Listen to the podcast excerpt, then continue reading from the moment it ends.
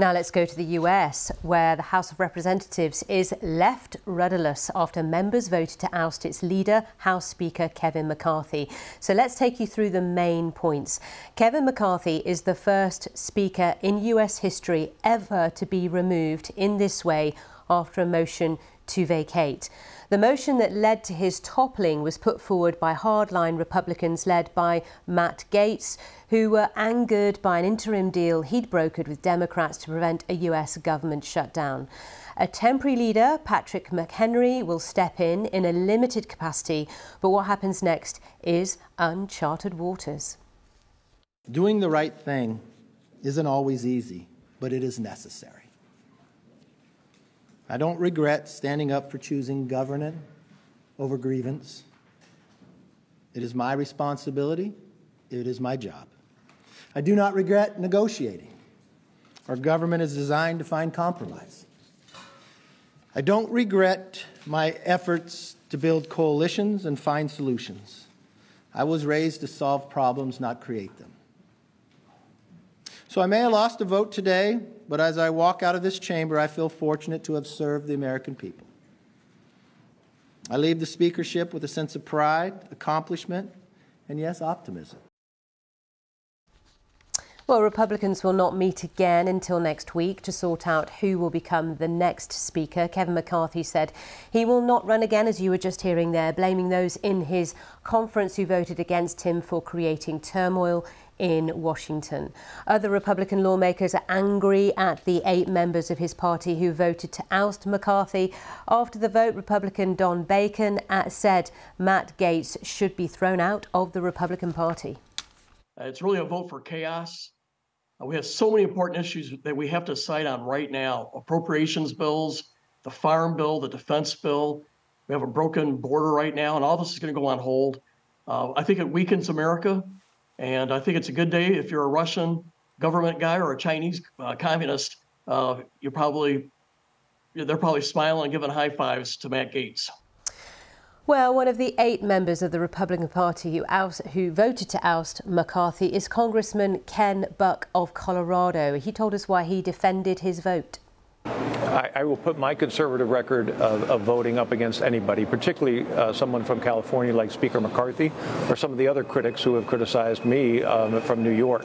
Um, I, I, believe that we are spending too much money in this country. I believe it's an existential threat to this country, and I believe that we need to, uh, at this point in time, uh, make sure that we are doing the right thing and spending responsibly, and that's why I voted the way I did. Well, let's unpack this with Professor of Political Science at the University of California, Berkeley, Sean Gale Sean, a warm welcome to you. First of all, let's get your Thank reaction you. to all of this. Uh, really an astonishing scenario. I couldn't even imagine it as long as uh, a decade or two ago. Uh, uncharted territory and unclear what comes next. Well, that's just what I was going to ask you, Sean. What is likely to happen next? Obviously, the interim House Speaker has got very limited uh, capacity, and yet it's a critical time. You know, we could be facing another government shutdown within weeks. Yeah, the budget deal that uh, the Republicans just agreed to, that the House of Representatives just put forward, uh, approved by the Senate and the President, which is what precipitated this crisis of leadership in the House, will only get us through mid November we're going to be in exactly the same position in about six weeks' time.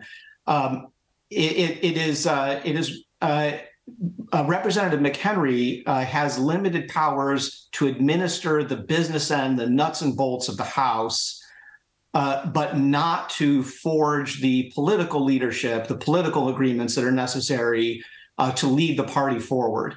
Um, what the Republican Party does uh, remains to be seen. But the very problem is that there's so much internal fragmentation within the party that that is the situation that created this in the first place. That's not a Kevin McCarthy problem. That's a structural problem within the Republican Party. We have at least eight members, the eight who voted to oust McCarthy, who don't particularly mind if the government shuts down and don't particularly mind if there's a failure of the government.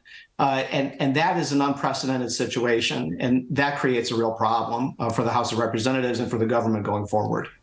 Who are people talking about could replace Kevin McCarthy at this point? Who are the front runners?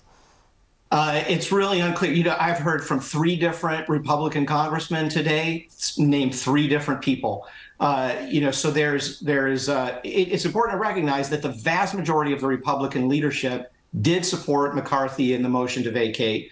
Um, and it's likely that they will support an establishment Republican candidate. You know, a number of names have been thrown out. Uh, there's a deputy whip, Representative Emmer from uh, South Dakota, being one that people are talking about. Um, maybe Elise Stefanik from New York, but as you heard, the Congressman Congressman Burke called out specifically the states they were from, California, New York. It's unclear that at a you know at a sort of broad symbolic level of people from these places can lead the conservative movement going forward. Um, and it could, and there could be some surprises of people who are interested in the position but were unwilling to declare their interest in it as long as McCarthy's uh, vote and speakership were still uh, still being decided. Now that that motion to vacate is passed, we might see some new candidates come forward. And, and for our global audience, just remind us how important this role is. The Speaker of the House is an absolutely crucial role in managing the business of the House of Representatives. Uh, that is the presiding officer of the House. That person uh, officially has to schedule all floor business, all chamber business in the House of Representatives has to, by law, officially sign laws passed by the chamber to send them to the Senate for consideration or to send them to the president, has to arrange conference committees with the Senate when the two chambers disagree on laws. So there's a really crucial set of administrative obligations that are rolled up into this position.